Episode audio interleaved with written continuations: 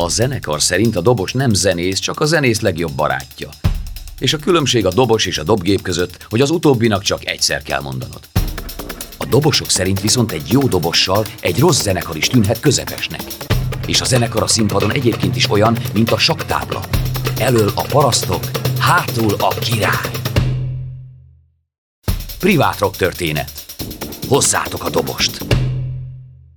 A Privát Rock Történet Podcast az NKA hangfoglaló könnyűzene támogató program támogatásával készült. Sziasztok! Ez itt a Privát Rock Történet Podcast, az azonos című tévéműsor folytatása hangban. Ezúttal régi felvételekből válogatunk, és kimaradt sztorikat mutatunk meg nektek fókuszban a zenekarok dobosaival, 8 epizódon keresztül. Szent Mihály Gábor a mai rész főszereplője, aki egy dobos frontember dumával. Számtalan együttesben játszott, sztárzenekarokban és mini jazz formációkban is, óriási sikereket élt meg az első emelettel, később a repülők tagjaként, de az utóbbi feloszlása óta inkább saját zenei stúdiójában dolgozik, ahol reklámfilmeket készít, hangutó munkával, hangos könyvek készítésével foglalkozik. Bár olykor, amikor megszólal egy-egy interjúban, elmondja, nagyon szeretne zenélni, szinte mindegy milyen együttesben csak jó legyen, és élvezzék mindannyian. Ez tehát a jelen, de most jöjjön a rock történet. Első, második, harmadik általánost ezt egy zeneiskolába jártam, zenei és énektagozatos általánosba, és ott, ott valahogy én kiemelkedtem az énektudásommal. Egyébként érdekes vonulata a szakmámnak, vagy a, a szakmai pályafutásomnak, hogy ott együtt jártam az Ávodi Gáborral, akivel talán később, 20 év után ismét egy zenekarba kerültem. Szóval a lényeg az, hogy ott kiemelkedtem, és ott volt egy válogató, elhívtak énekarú, énekaros vagy énekkari énekpróbára, ott kiválasztottak, és hát így kerültem a rádió gyermekkorusába.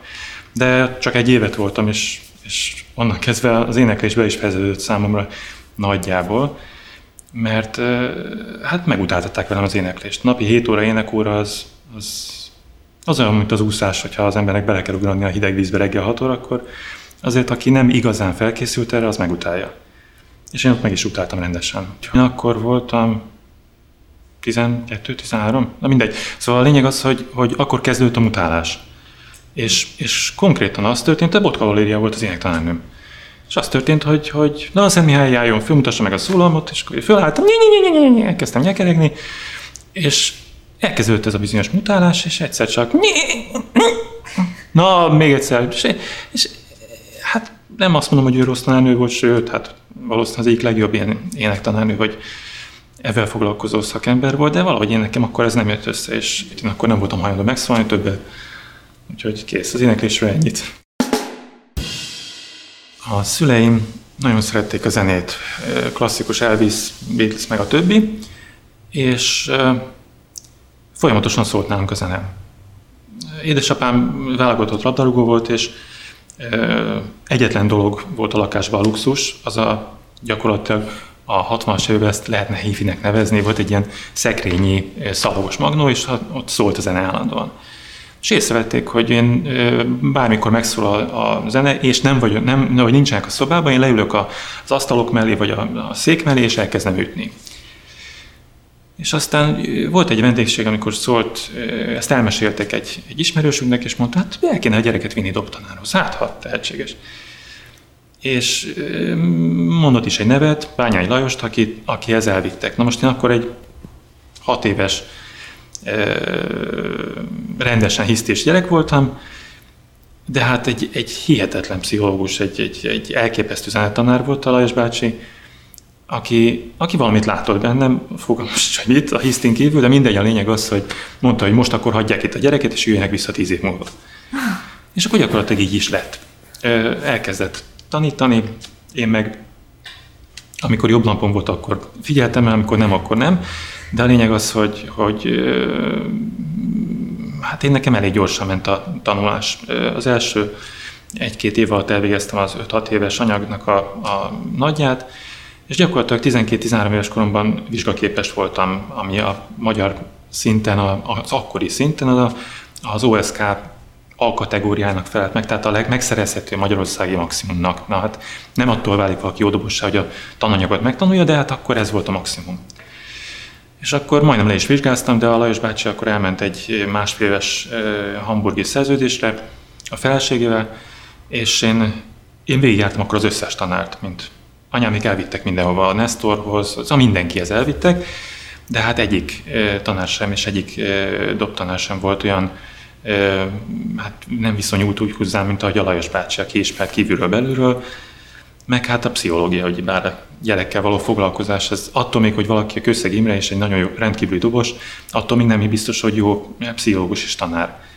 Úgyhogy a vége az lett, hogy abba hagytam akkor a dobot, egy évre, másfél évre, otthon csapkodtam, az akkori kedvenceimet a Sweet zenekar doboltam ilyen nappal, és amikor visszajött Lajos bácsi, akkor nagyon gyorsan még egyszer végigszaladtunk a, a tananyagon, és aztán rendesen levizsgáztam. Úgy kezdődött az egész, hogy akkor elkezdtem zenekarokba játszogatni, 14-15 évesen mindenféle rockzenekarokba játszogattam. Az volt a akkor a lövésem, hogy hát akkor a Beatrice-t szerettem éppen, és akkor az volt a lövésem, hogy én olyan zenekarba fogok játszani, mint a Beatrice. Az egyik zenekarommal, aminek az volt a neve, hogy Polip, és méghozzá azért volt az a neve, hogy Polip, mert hogy négyen voltunk, és nyolc karunk volt. Tehát értelemszerűen Polip volt a nevünk. Visszagondolva egy kicsit hülyeség volt. Na mindegy. Szóval a lényeg az, hogy ebbe a zenekar, ami az, els, a, a, a, mert a, a Beatrice előzenekares voltunk, és ez, ez nagyon strong volt akkor. És Hát é, aztán ez, ez egy kifulladt történet lett, 16-18-ban aztán lassan kezdett megjönni az eszem.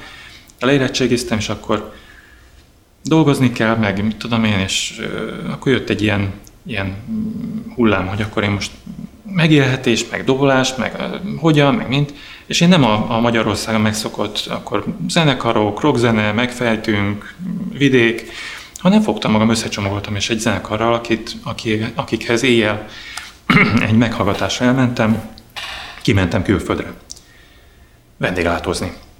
Ami, ami ugye nem megszokott olyan értelemben, hogy, hogy általában a vendéglátóhoz később egy bukott ö, időszak után szoktak menni a zenészek. Lásd, most mondjak neveket, vagy ne. Sokan. szóval nagyon sok magyar zenész így járt. Majdnem, hát egy jó évet, na. Voltam Olaszországban, Norvégiában. A lényeg az, hogy, hogy ezt nem nekem, nem nekem találták ki igazából, nagyon jó társaságú voltam, nagyon jó zenészekkel, de, de az, hogy az ember 18 évesen, 19 évesen el van zárva a családjától, gyakorlatilag profi munkára van kényszerítve, kényszerítve, hát magam által kényszerítve, az úgy, úgy, úgy egy idő után belefárasztott ebbe a dologba. És az, hogy minden nap játszani, tehát olyan nagyon munkahely lett. Én meg annak idején tulajdonképpen azért választottam ezt a szakmát, vagy azt hiszem azért választottam ezt a szakmát, hogy ne kelljen beülni egy munkahelyre. Pontosabban ez egy nagyon csábító dolog a zenészetben. Aztán ugye az ember egy idő után átértelik ezt a dolgot, és azt mondja, hogy de jó, amikor beültem naponta játszani, és milyen jó volt, minden nap meghattam a gázsit, szóval ez nagyon jó volt. De akkor úgy éreztem, hogy most ebből ki kell törni. Nem, nem tudtam semmit a magyar viszonyokról, senkit nem ismertem az égvilágon, de elhatároztam, hogy hazajövök. Norvégiából összecsomagoltam a cuccomat, és elindultam Norvégiából haza. A semmibe. Hazajöttem, megérkeztem, akkor baszgitároztam is. Baszgitárral, pergődobbal, meg egy-két cuccal, meg hát irgalmatlan ruházattal, mert ugye másfél éves külföld, és nem beszél az akkori magyar viszonyokat, mindenki alföldi papucsban, trapper farmerban és kockás járt. Ehhez képest én ilyen színes pulóverekben, ilyen hatalmas sálakban, színes hajjal jöttem haza, tehát egy kicsit nem a magyar megfelelő megjelenéshez képest. Megérkeztem, letoptam a cuccaimat a lakásban, anyámik lakásában, és csörgött a telefon. Tehát akkor még ugye vonalas telefon volt, csak nem volt rádió. Csörgött a telefon, és hogy Losonci Pál vagyok. Hallottam, hogy megérkeztél, mondom, igen, két perce. Igen, de már nagyon várunk, és szeretnénk, hogyha eljönnél dobolni egy meghallgatásra, és akkor esetleg belépni a zenekarunkba. És ez a Losonci Pali, ez egy billentyűs, a mai napig is játszik több zenekarban. Nagyon kedves barátom, a lényeg az, hogy beléptem ebbe a zenekarába, amiben gyakorlatilag 10 órát voltam körülbelül, mert két próbát sikerült végigbuliznom velük, ugyanis ott a próbán ö, már ott volt ilyenek, ilyen emberek voltak, mint Török Ádám, meg nem tudom, és akkor ezek így pillanatokkal belül elterjesztették, hogy ez a Szent Mihály gyerek, és ennek van egy elektromos dobja, és ez, ez dobol, és hogy fú, és színes haja van, meg mm. És a lényeg az, hogy főhívott Berkes Gábor, akit én szintén nem ismertem. Bár egyébként nagyon érdekes, hogy, hogy már akkor összehozott minket az élet, amikor még nem tudtunk egymásról, mert hogy én a Táncsis Mihály gimnáziumba jártam, és ők meg az aranyba, de az arany és a Táncsis Mihály gimnázium ilyen testvéri kapcsolatban volt egymással, úgyhogy az, az azt jelentette, hogy a Táncsis összes buliján az aranyosok lejöttek és szétverték a Táncsisot. Felhívott ez a Berkes Gábor, és mondta, hogy szeretné, hogyha eljönnék hozzájuk egy, egy próbadobulásra, és akkor megnéznénk egymást, hogy hogy tetszünk egymásnak. És mondtam neki, hogy persze, természetesen, de hát én ma a Lósanci Pállal megyek a bizottság koncertre, és hogy hol lesz? Hát, egyetem színpadon. Hát akkor mi is eljövünk. Nem jó, jó. Ott akkor megbeszéljük, és az egyetem színpadon találkozunk. Ezt elfelejtettem mondani, hogy hogy néznek ki, meg hogy, hogy kik ők, meg hogy egyáltalán mi ez, meg én semmit nem tudtam. Losonci Palival megbeszéltem a próba után, akkor menjünk el a koncertre. És mentünk föl a koncertre, az egyetem színpad akkor még, még ugye, hát fönn volt az egyetem színpad, és hatalmas lépcsők, ilyen magas lépcsők vezettek föl. Mentem föl, és a Losonci már mondta távolról, látta a fiatal egyenes srácokat, hogy na ott az első emelet. És kivált a csoportból a Berkes Gábor, mint ugye később megismertem, jött, és még két vagy három lépcső volt hátra, míg egy szintre érjünk, és megállt, és nyújtott a kezét, szervusz, Berkes Gábor vagyok, te vagy a Szent Mihály. Ugye mondom, én vagyok a Szent Mihály. Na, nagyon jó lenne, ha eljönnél próbált, és próbálni, és akkor megnéznénk egymást. Te, ti mindannyian ilyen picik vagytok? És úgy föléptem mellé, és akkor már volt köztünk majdnem egy méter különbség. És így néztem le rá, mondom, jól ki is húztam magam, mondom, te mindannyian picik vagytok, mert akkor furán fogunk így kinézni egymás mellett. És így nézett föl rám, szeretni fogjuk egymást. Na most ez volt 26 évvel ezelőtt? Azóta szeretjük egymást tényleg egyébként. Szóval. Ez senki igazából nem karakíroznak ki ennyire ki, mint én. Senki hülyén fog hangzani, meg ilyen szerelmi vallás, de senki nem becsült annyira még a berkest, mint én. És ezt őt pontosan tudta. Tehát mi köztünk maradt egy olyan, olyan ő, ő tudja, hogy én ki vagyok, én tudom, hogy ő ki, és akkor ebben rendben van a dolog. Én mindig húzom a valahogy ő ekkora. A zenekarból való kilépésem az úgy történt, hogy Engem ott a 80-as évek végén, 88-89-ben nagyon sok helyre hívtak dobolni. Hívott a Gerendás, hívott a Varga Miklós, hívott a Rózsi, hívott a, de a, a, a, az Ábodin keresztül, aki ugye általános iskolás barátom volt, aki nagyon sok zenekarba játszott, akkor az MHV-tól kezdve nagyon sok zenekarba, ő mindenhova engem akart vinni dobolni. És hát probléma volt az Elsmet zenekarban, az Elsmet határozottan kijelentette, hogy már pedig az Elsmet dobosa az Elsmetbe játszik, aztán slusszpassz. És még mondtam, hogy hát értsetek meg, én nem akarok elmenni a zenekarból, de nekem a szakmai fejlődésem, vagy egyszerűen kívánom a többi zenét. Tehát az egy dolog, hogy én téged nézlek, meg engem nézel, meg mi téged nézünk, meg mi, meg mi játszuk ezeket a nótákat, de azért én szeretnék más nótákat is játszani. És ráadásul jazz zenekarok hívtak, meg mit, szóval, szóval nagyon érdekeltek ezek a feladatok. Úgyhogy egy, egy ilyen erős konfrontáció volt itt a zenekaron belül, Ráadásul ez abban a korszakban volt, amikor már az első menet erősen bukott, de ezt ők nem akarták elismerni.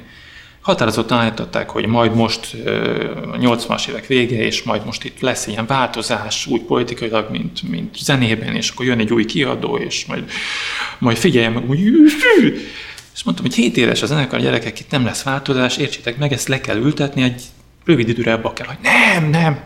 Mondom, jó, akkor most van április, éppen turnéba voltunk, április 18-a, május 1 és január 1 között akkor tesztek ki, amikor akarjátok, de én január 1-től akkor nem vagyok az zenekar tagja, mert értsétek meg, nekem menni kell, nekem más zenéket kell játszani. Okosok összeültek, és akkor még a Gabika is benne volt ebbe a klikbe, okosok összeültek, és azt mondták, hogy akkor most azonnal, mert hogy ez tudunk faktum, ezt, ezt akkor nem lehet, hogy én máshol is játszak, és akkor a turné végén elsőn akkor lépjek ki, május elsőn. Jó. Egyébként maga az elválással semmi gond nem volt. Tehát békében váltunk el, jó barátságban, tényleg, tehát semmi gond nem volt. Én voltam a zenekarkasszás, elszámoltam velük, rengeteg levél érkezett hozzám, stb. stb. stb. stb. semmi gond nem volt.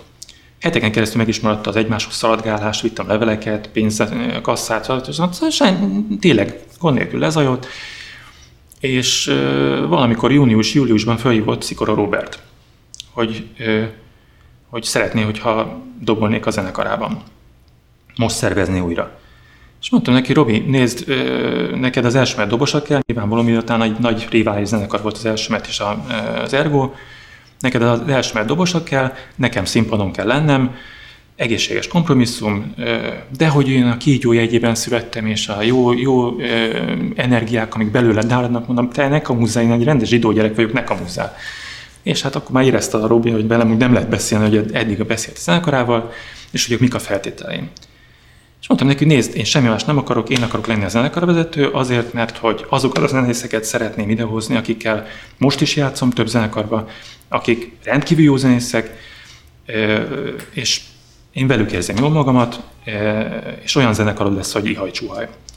És akkor összebebúváltam a zenekart, akkor Giret Gábor volt a bassgitáros, Rutka Robi volt a gitáros, a Oláli szegény meghalt azóta, Oláli a rendkívül billentyűs volt az egyik, Kovács Tamás volt a másik billentyűs, Genes Béla fújt, én doboltam, és hát ugye Robi vonaglott elő, és ez nagyon jó kis zenekar volt egyébként tényleg. Robinak talán ugye az első ős Ergóhoz képest a legjobb zenekar volt.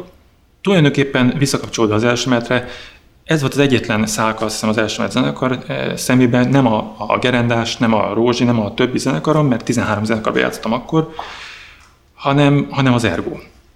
És ebből volt egy ilyen ö, próbálkozások, hogy engem valami visszamenőleg valamilyen fölvett jogdíjra, valamint nem vettem fel egyébként, de megkaptam előleget, vagy mi, be akartak engem perelni.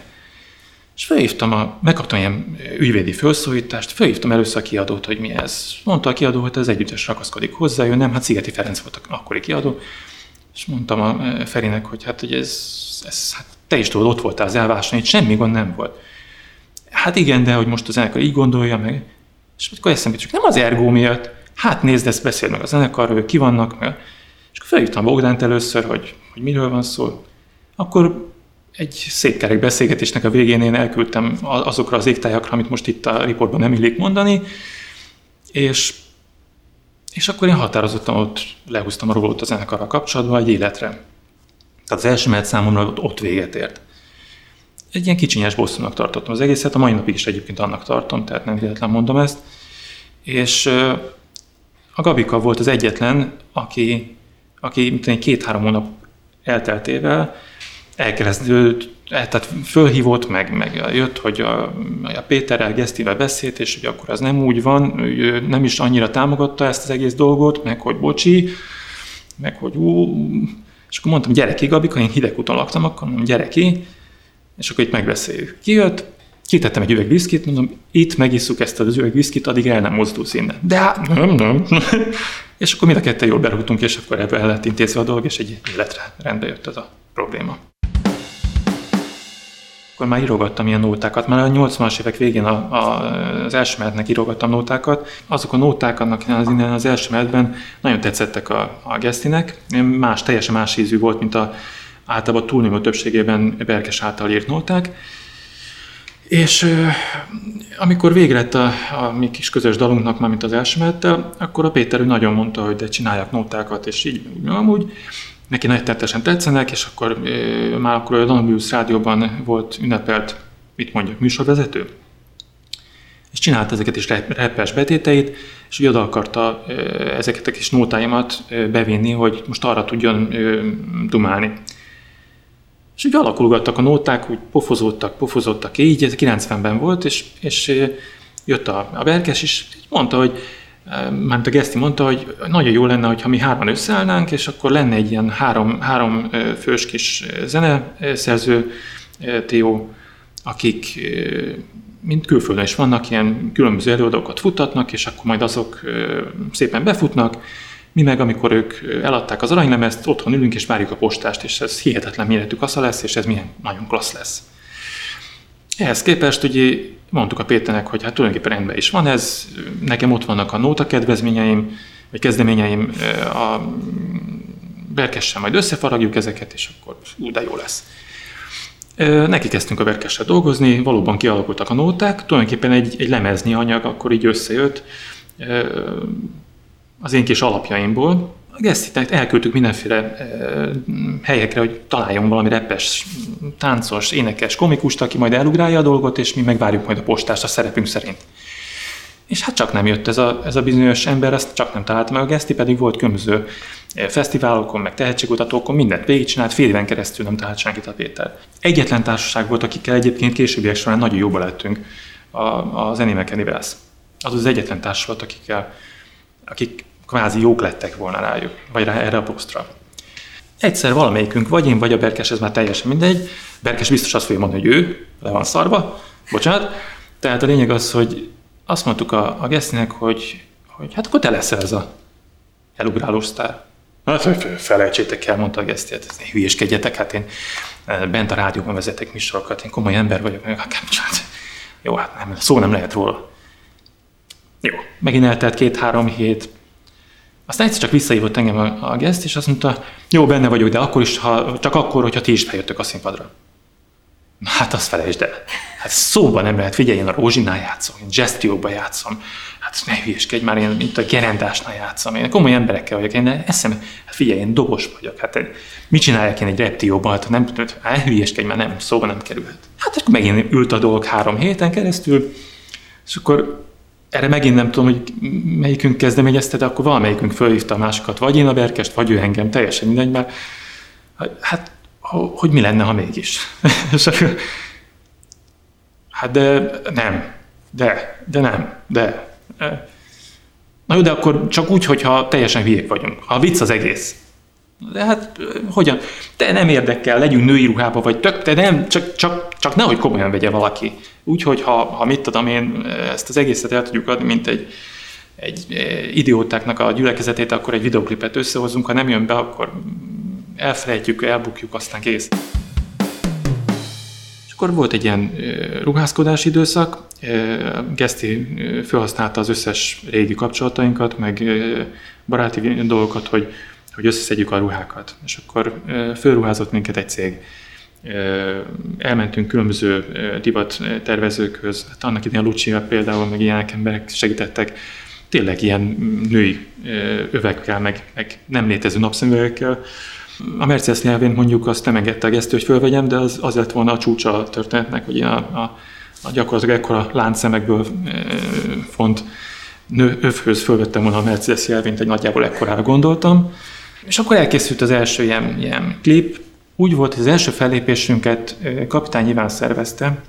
A, ő csinálta a Look of the Year-nek a, a, hát a felvételeit, meg az egész Look of the Year-t ők csinálták, az ő céget csinálta, és oda a Luko Dírbe beleprotezsálta a zenekart. És hát kicsit szorongva mentünk el, tulajdonképpen már előtte elkészült az egész lemezanyag. Gyakorlatilag kész volt Cuzámen, ez volt valamikor 2000, 92 április-májusra lehetett valamikor, és elmentünk erre a bizonyos kongresszus központban tartott eseményre, és oda vittük a, a feldolg, azért vittünk egy feldolgozást, a, a Nem adom fel, mert hogy nem egy ismeretlen nótával lépünk a közösség el, hanem egy ismert slágernek a feldolgozásával. Gondoltuk, hogy legalább így az arcültés mégis valamennyivel le van puhítva. Hát nagyon meglepő volt, mert hogy, hogy én vittem a kis elektromos dobomat, a platnimat, belkesült egy kis billentyűt, hát jó, hát ezek a tévéfelvételek általában plédekek, mint tudjuk, és mikrofonok, elindult az egész, és odáig egy komoly rendezvény volt.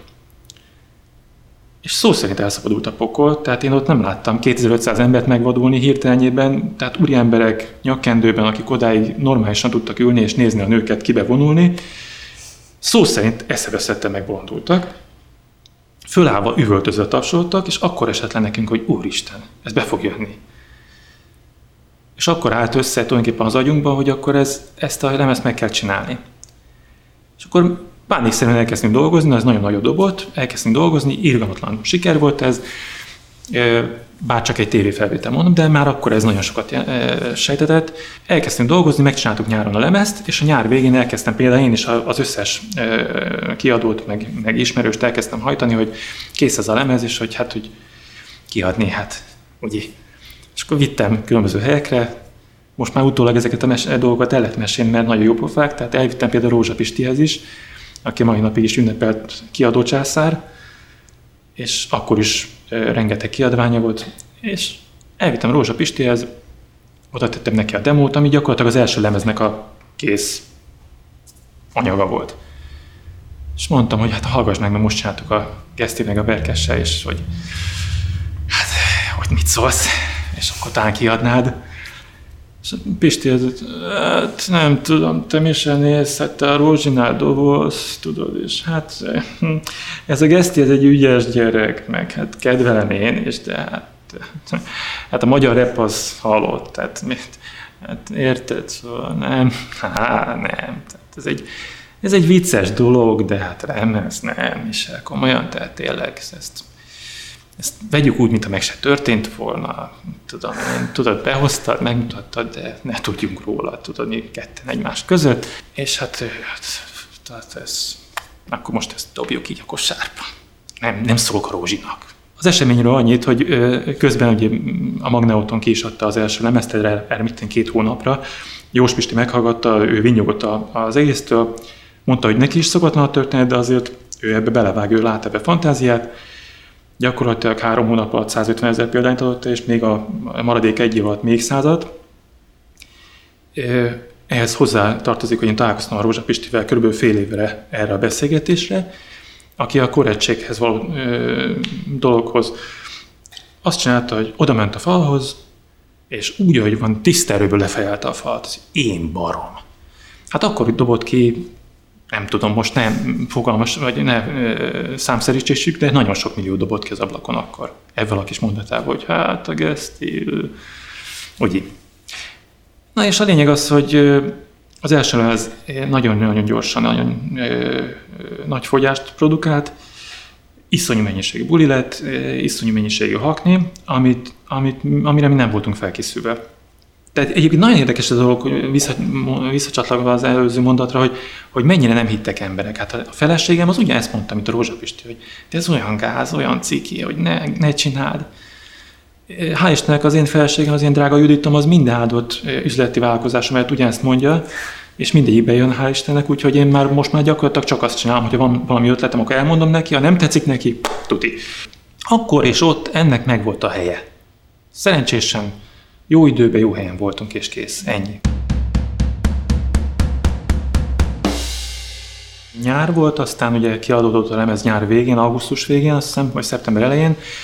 Egy gyakorlatilag október végére már ilyen százezeres példányszámokról beszéltünk, és mondjuk rengeteget segített a, annak azt, hogy, hogy, hogy egyrészt akkor nagyon sok műsor foglalkozott velünk, még, még volt a magyar tévében popzene, és hát mondom, egy hihetetlen gyors szakasz volt, rengeteg felkérésünk volt. Az elején ugye már nem volt, tehát miután az egész hirtelen, nagyon hirtelen történt, e, nem volt zenekarunk. A zenekar, aki följátszotta, tehát a, a Gired e, Gabi volt a bassgitáros, a Rutka Robi volt a gitáros, illetve a csajok, az Aucsila, a Ceroszki Hené, akik azóta mind külön sztárok lettek, Szolnoki Peti volt az egyik vokálosunk például, egyéb emberekről nem beszéltem. Tehát a, a, akkor ez a társaság még nem volt fölkészítve erre, hogy akkor most turnézni fogunk. Meg nem is volt turnéról szó, hát meg nem, senki nem tudott hova kapni. És elvállaltuk ezeket a diszkóhaknikat, ami akkor még úgy az első egy-két hétben jó pofa történetnek tűnt, hogy mit leszaladunk, akkor ott eltáncolunk pár számot, kapunk érte pénzt, nagyon örültünk. Igen, nem csak, csak hogy hát ez, ez, ez, a, ez az életmód, ez egyrészt kifordítja az embert a valójából teljes mértékben. Egyrészt azért, mert a mai sztárok is ebbe buknak egyébként bele. Tehát egy ilyen abszolút irreális világ. Van egy diszkó, ahol elmennek az emberek szórakozni, ott megjelenik egy ilyen sztár, és elkezd három-négy nótát eltáncolgatni, a sztár utána hazamegy, valamikor hajnal 3 óra, 4 óra, 5 óra, akkor hazér, lefekszik aludni, föl kell délután, és aztán elvégzi a maga a kis dolgait, és aztán este megint elmegy egy diszkóba. És ez, megmondom őszintén, egyrészt a Péter ilyen ember, és mi ketten a Berkese főleg nem voltunk ilyen emberek. Egyrészt az elszerzés, meg az egyéb dolgaink, mert mi mindannyian a reklámszakmában dolgoztunk már akkor is. A nappal életmódhoz kötöttek. Egy, kettő pedig én effektív nem tudok az ágyban maradni hétfél nyolcnál tovább. Úgyhogy tehát nem, semmiképpen nem működött ez a dolog. De most ez a napi három órás alvás sem működik azért, ha az embernek a munkahelyén is teljesítenie kell, a szórakoztatás világában is teljesítenie tehát ez így nem működik. Egyrészt ez volt egy ellentét, másrészt meg nagyon sekélyes, tehát ez borzalmasan sekélyes, hogy nem zenészek vagyunk. Én mai napig is, ha nem is ebből élek teljes mértékben, de azért több zenekarban játszom, és mai napig is zenélek, és aktív zenész vagyok. Nem, nem bírok playbackkel, nem szeretek. Nagyon nem szeretek. Tévéfelvétel alkalmával rendben van, de egyébként miért? Ugyan már, ha én le tudom játszani dolgot, tehát akkor miért kell nekem baktába dobolni? Úgyhogy megpróbáltuk mindenféle eszközzel ezt áthidalni. Első vonulat az volt, hogy vittünk magunkkal teljes felszereléseket, tehát mit tudom én, kis keverőt, kis mikrofonokat, élőbe beszéltünk, csak félplébeket vittünk, aztán már az sem, már, már, már olyan félplébeket vittünk, ami nem volt dob, ami nem volt billentyű, hogy élőbe tudjunk játszani, csak mit tudom én, a vokálok voltak rajta, és akkor én takér, az meg nagyon bonyolult volt. Soha nem hallottam magam, vagy nem, én bármi borulás volt, akkor azt nem lehetett tudni. Szóval ez meg nagyon sok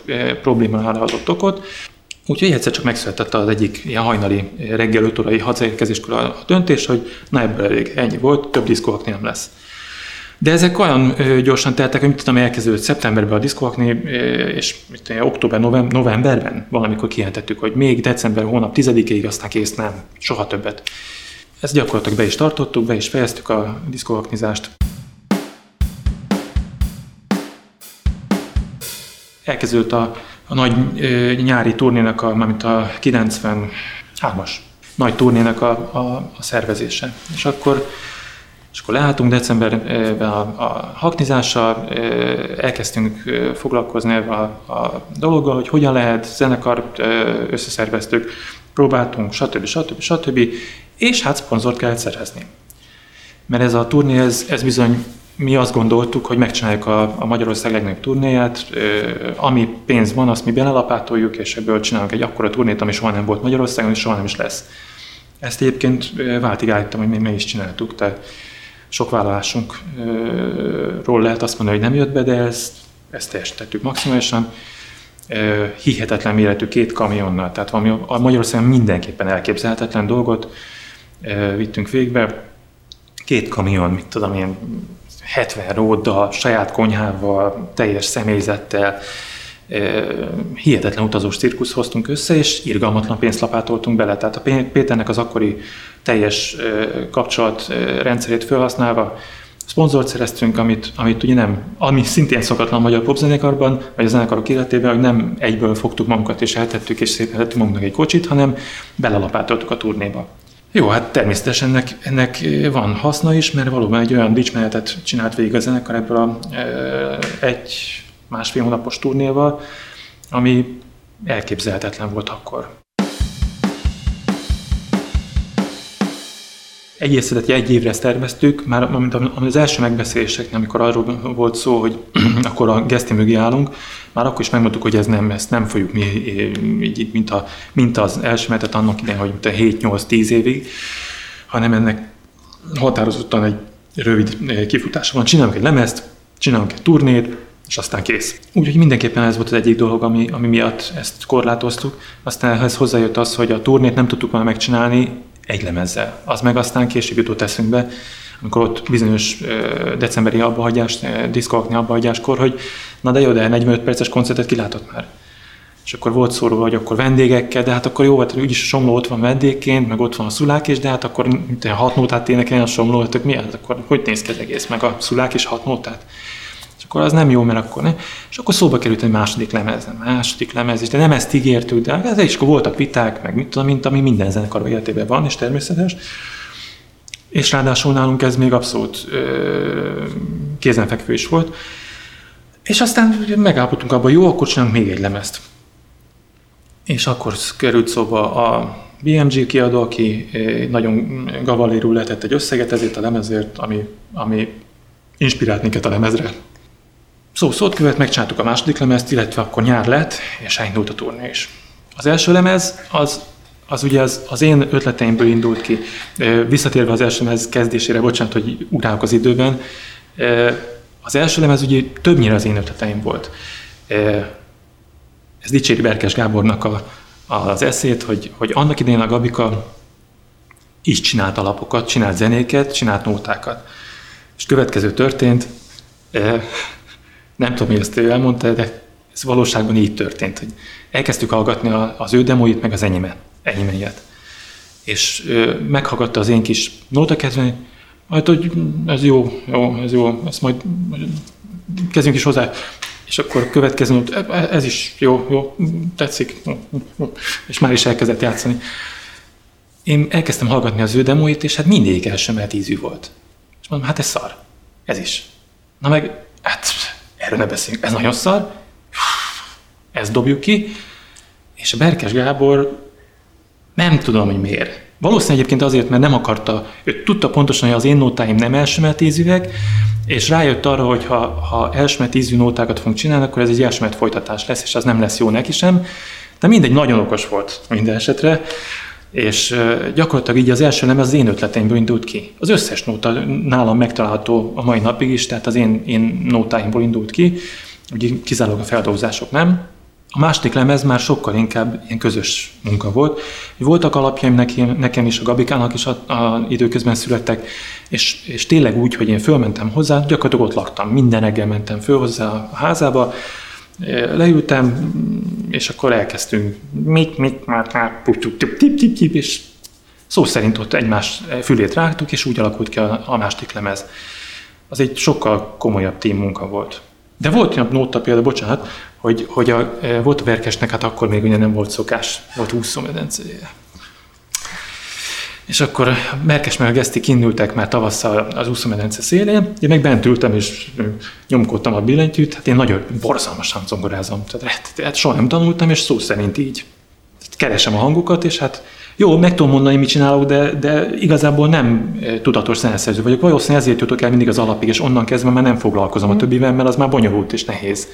És ugye elkezdtem így több, több, több, több, több, több, több, több, több, több, több, több, több, és elkezdtem lejátszani dolgokat, és egy csak a berke, berkesi beront, lerugott a székről, várj, mutasd, aha, nagyon jó, na, na, na, az, az, és már játszottam ott. Tehát, szó szerint így indultak ki a nóták, hogy ilyen ötletekből, és akkor így gyorsan ketten összedobtunk pillanatok alatt nótákat. Aztán volt, amikor így megáll, megálltunk, akkor nem sikerült egy-két nóta, akkor megint. Szóval ilyen munka volt. Hát aztán véget ért a nyári turné, jött az ősz, közben volt egy-két videóklipforgatás, meg ilyesmi, és ez a turné egyébként anyagilag a zenekart, mert ha közös kasszát nézzük, akkor azt úgy leamortizálta, hogy kell. Ráadásul történt egy-két ballépés a költségvetésünkbe is, és ott álltunk össze, hogy, hogy méltó befejezést szeretnénk találni a zenekarnak. Akkori még ugye a BS volt, nem az Arena, BS, és akkor lehetne csinálni esetleg egy, vagy netán két BS-t, hármat. Na, hülyeskény már annyi nem lehet, mondta Geszti. És érdekes volt, tehát mindig a, a, a három, a három embernek a három nézete, a Berkes azt mondta, hogy hát egy, egy BS az, az meg lesz, az rende lesz, az semmi gond. Én mondtam, hogy szerintem egy, meg lesz a kettő. A Geszti még mindig az álmodom, hát három. És akkor, de mindig egyébként az egész zenekar folyamatosan ez volt jellemző. A Berkes, Berkes mindig szűk markú volt ilyen értelemben a, a, a dolgokkal. Én úgy mindig nagyjából úgy, úgy általában vagy a kettő között, vagy a jó, jót találtam el, vagy én reálistat próbáltam mondani, a Geszt meg mindig röpködött mindenben. Pénzben is, meg mindenben is folyamatosan. Úgyhogy, úgyhogy elkezdtük szervezgetni, de hát csontüres volt a kassa. És akkor e, tulajdonképpen otthonról, amit addig megkerestünk, pénzt is be kellett hoznunk, és olyan sirámnak hangzik, pedig tényleg igaz.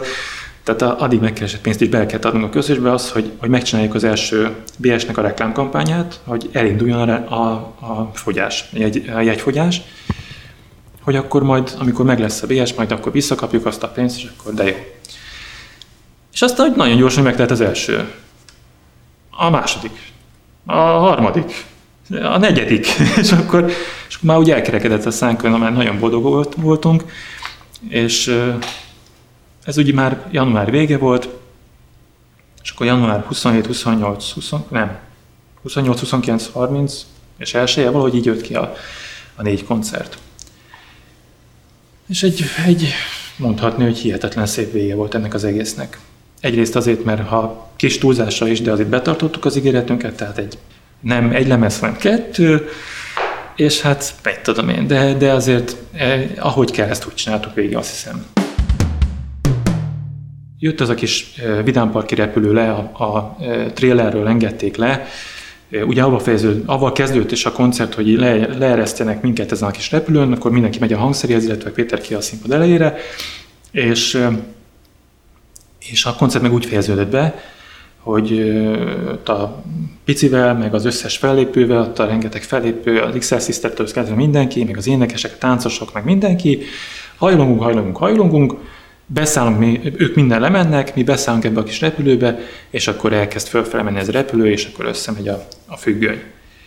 És az első nap is könnyes volt a szemünk, amikor a második nap is, a harmadik nap is, és azt ugye ritkán lehet elmondani, és egy 50 éves, lassan 50 éves embertől meg még, még szentimentálisnak is hangzik, de valóban az volt, hogy fölmentünk, és már, már félúton volt, és még nem ment össze a függöny, és mind a hárman úgy bőgtünk. De úgy. Tehát tényleg így kapaszkodtunk egymásba, kis izzadt kezünkkel minden, és mint a patakzott a könnyünk. És főleg azért, mert hogy ezt végigcsinálni úgy, hogy barátok maradtunk, hogy soha nem eh, veszekedtünk, eh, nem tudunk példát rá. Egyszerűen nem tudunk példát rá. Volt egy koncert, amit azt hiszem el lehet mesélni, mert nagyon tréfás történet. Tehát következő. Még a diszkóknis időszakunkban, tehát a zenekar legelején megismertünk egy Frédi nevű srácot, akit egyébként én régen ismertem, még a, a Ergóban a Robinak volt az egyik, eh, akkor még testőrködött. Egyébként a, a Fenyő Miklósra is vigyázott, meg, meg, eh, meg ismert, eh, mondjuk ki, tehát alvilági alak volt. És a Frédi, hát egy diszkó vezetésével foglalkozott, és a lényeg az, hogy a, a még a diszkókni végén valamikor volt egy ilyen felépésünk nála az ő diszkójában, és nem tudom, mondhatom, hogy a High Life diszkó volt. Szóval a diszkójában volt egy ilyen nagy fellépésünk, egy ilyen diszkóakni, egyébként az utolsó egyike volt, még annó 90, 92 vagy 91 decemberében. Innen kezdve a Frédiről nem is nagyon hallottunk, egészen 96 vagy 97 tavaszáig. És a következő történt, én éppen ö, délőtt volt, és én mindig délután jártam a stúdióba dolgozni, délőtt volt, és ö, otthon nézegettem, hogy hogy nő a fű a, a kertben, amikor megcsörrent a telefon, Szevasz, Peti vagyok, ö, ülsz? Mondom, nem, éppen nézem a fűszálat, hogy kinő a, a, a földből, és ö, leültem öt percre Péter, mert hát éjjel-nappal dolgozom, mi van? Ülni kéne. Jó, leülök, de mondjad, mi van. Hát fölhívott a Frédi. Mondom, mi van? Hát, hát Misi, üljél. Ülök. Hát, föl fogunk lépni. Ki? Hát, a repülők. Méter, 93 vagy 94-ben fölbomlottunk. Igen, most összeállunk és föllépünk. Ne hülyéskedj már. Mondjad. És akkor elkezdtem mondani, hát fölhívott a Frédi, és azt mondta, hogy ha nem akarok elbotlani egy porszemben, beverni a fejemet egy, tengerbe, vagy költögön szúrni magamat véletlenül egy szamurájkarddal, akkor föllépünk az ő rendezvényén. Mondom, ezt hogy gondolta? Hát fölbomlott, az nincs zenekar, hát nem, nem fogunk összeállni, hát majd megbeszéljük a Frédivel, és kész, hát én ismerem a Frédi. Misi, ez most komoly. Péter, ne hülyéskedj, hát nincs zenekar, hogy lépnénk föl? Hát még nem tudod a helyszínt. Péter, nyög már ki. Hát a börtönben. A Frédnek a haverjai a börtönben voltak, ugye hát az összes haveri ott van mindig. A lényeg az, hogy bent a srácok a Markó utcában kitalálták, hogy ők szeretnék, hogy a repülők lenne a gyárud, vagy a, a, gyárud, a, börtön udvarán ott föllépne. És a Frédi megmondta, hogy hát ők ismeri, ismeri, a Frédi egyébként olyan két és fél méter magas, nagyjából olyan 200 kiló, ekkora válla van, és nagyjából ekkora keze. Egyébként tényleg? És azt mondta, hogy, hogy Petikém, ilyen hangja volt, Petikém, gyertek el fölépni a börtönből, egyébként meghalsz. És a Péter ezt komolyan vette. Úgyhogy a lényeg az, hogy, hogy hogy tényleg ez lett, hogy egy április, szép április napon megállt három kocsi a Markó utcai börtön előtt, kiszállt belőle három rövidgatjás, repülőpólóban ember, három svájci sapkában, vagy, vagy ispákban, baseball sapkában. Döbbenten néztünk egymásra, nem hittük el, amit látunk, bementünk a Markó utcába, végigmentünk a, a zsilipeken, gondold el három rövidkatyás, tornacipős hülyét, kísérjük őket egy két és fél méteres benga állat, és bementünk az udvarba, fölállítottuk a kis cuccunkat, megszólalt az I love you, és mi eltáncoltuk, a, lent álltak a refesek így, tetszik. És, és hát meg volt a koncert. És ember nem hiszi el egyébként, de megtörtént valóban. Tehát volt egy extra koncertünk. És kijöttünk, és tudod, ott álltunk hárman, és ugyanaz a megdöbbenés, hogy mi volt ez? Hát, és mondta a Frédi még ez volt a slusszpolyam. Hát fizetni nem tudnak a fiúk, nincsenek olyan jó anyagi helyzetben, viszont ne kössetek kaszkót a kocsitokra.